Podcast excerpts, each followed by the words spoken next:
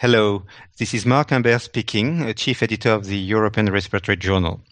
Uh, today I'm delighted to welcome our colleague uh, Professor Patrick Lévy from the University of Grenoble. As you know, Patrick is a well-recognized leader in the field of sleep medicine, and he has been a strong promoter of this field of medicine at the ERS and international level. Today, Patrick Lévy is going to comment on recent important recommendations published in the ERJ for the management of patients with obstructive sleep apnea and hypertension. This document is the result of work performed by a panel of experts participating in the European Union cost action with um, the uh, endorsement of the European Respiratory Society and the European Society of Hypertension. Patrick, uh, a key element of these recommendations is to remind the community to consider the occurrence of hypertension as well as other cardiovascular morbidities in patients with respiratory problems at night.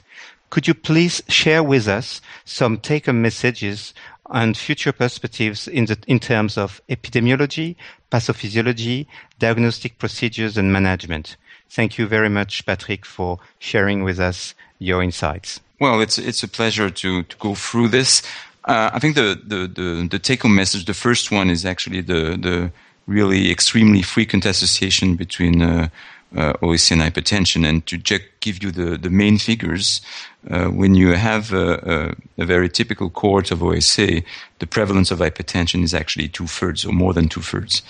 Uh, when now you take the opposite, you take the hypertensive subjects, subjects actually more than 40% uh, present with OSA. So that really means that the association is extremely frequent. The, the reason for that, and actually it, it uh, deals with the pathophysiology of the of the disorder, is that there are many factors uh, during sleep apnea that lead to uh, the occurrence of an increase in blood pressure. And this has been actually demonstrated both in, in animals, in normal volunteers, and of course in uh, patients.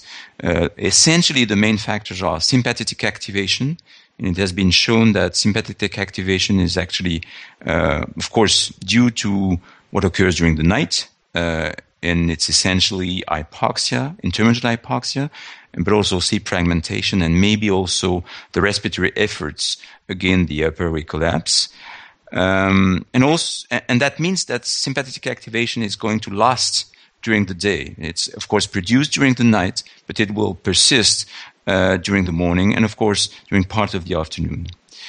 Uh, and it leads actually to a permanent increase in sympathetic activity that is uh, persisting during daytime. The, the other, there are other factors, probably less important, but also uh, acting on, on, the vascular system. This is essentially oxidative stress and uh, endothelial dysfunction.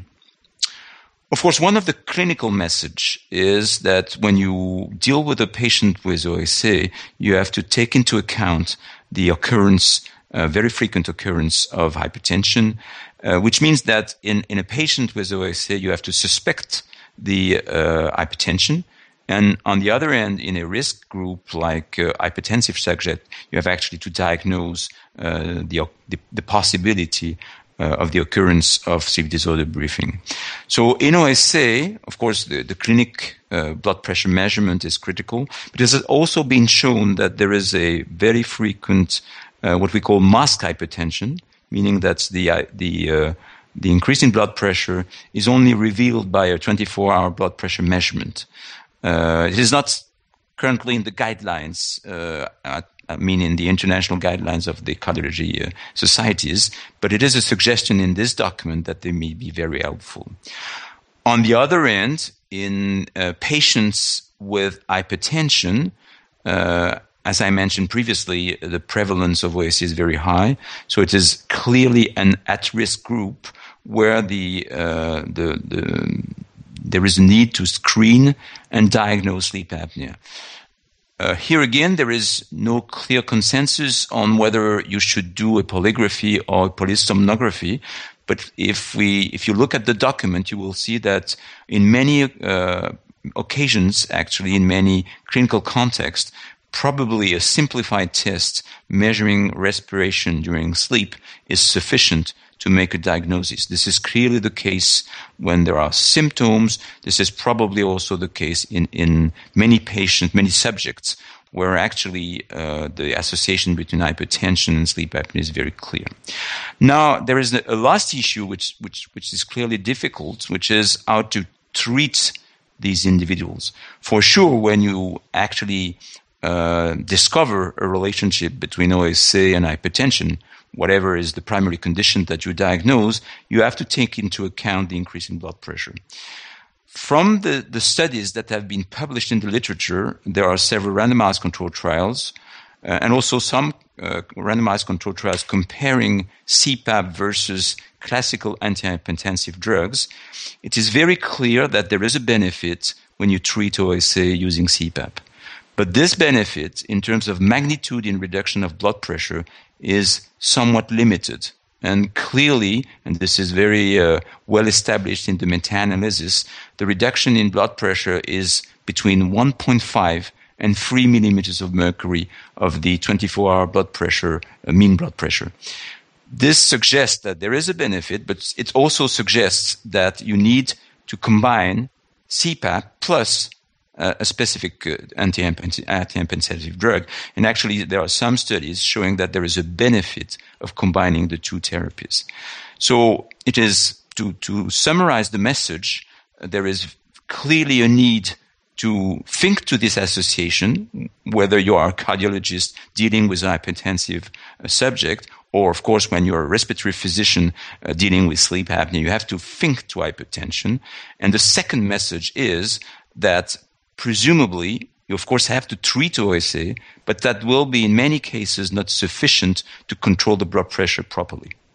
Well, thank you very much uh, again, Patrick. This was uh, very clear, and uh, I think this uh, field of respiratory medicine is very important to our readers. Uh, I hope that our readers will enjoy these recommendations as I did, and uh, we will be delighted in the journal to see more high quality sleep medicine.